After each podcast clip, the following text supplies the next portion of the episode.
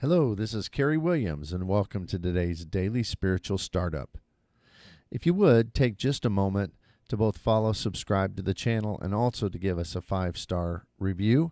Both of those things help us to gain more listeners and hopefully help more people as they start off their day.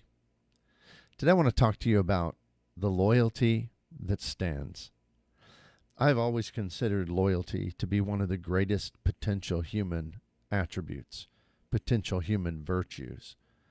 And because there is nothing that is quite as painful and quite as discouraging than betrayal. When somebody that you trust isn't there, doesn't stand up when you need them to. I think that's part of what our faith is about loyalty. Our God has the ability to provide everything that we ever need, but He asks for something in return. And when you boil it down, although indeed love is an accurate response when you ask, What does God want from us? And indeed, obedience is an accurate response. And there are a whole host of other things that God desires. But when you kind of wrap them into one package, that package seems to be loyalty. We're to be loyal to Him. We're to seek first the kingdom of God. That means He's got to be our first loyalty. We shall have no other gods before Him. God wants our loyalty, but He wants it to be a loyalty that is real, a loyalty that will stand. You know, it's not impressive when someone's loyal when it's easy to be so. It just like it's not really love when we just love those people that love us back. Same is true of loyalty.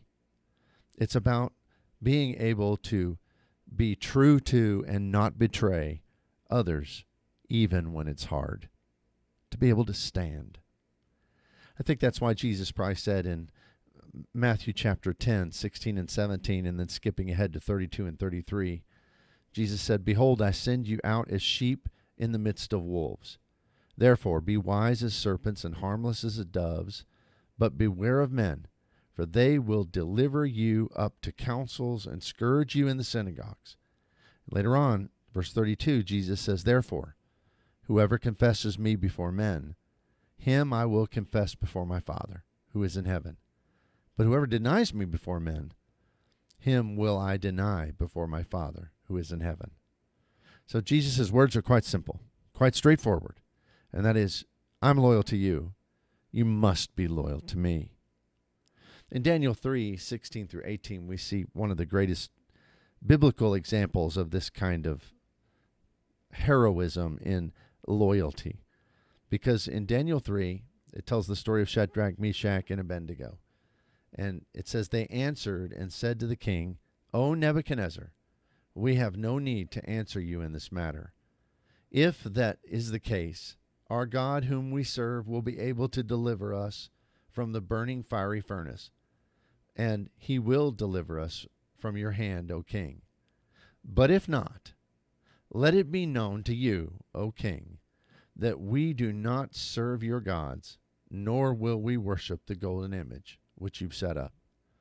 What courage for young men to stand against the wrath of the king of the world, who says, You will bow down, and he tries to force them in every way and threatens them, and they tell him, they said, We will never worship your gods. God can deliver us, but even if He doesn't deliver us, now that is real loyalty.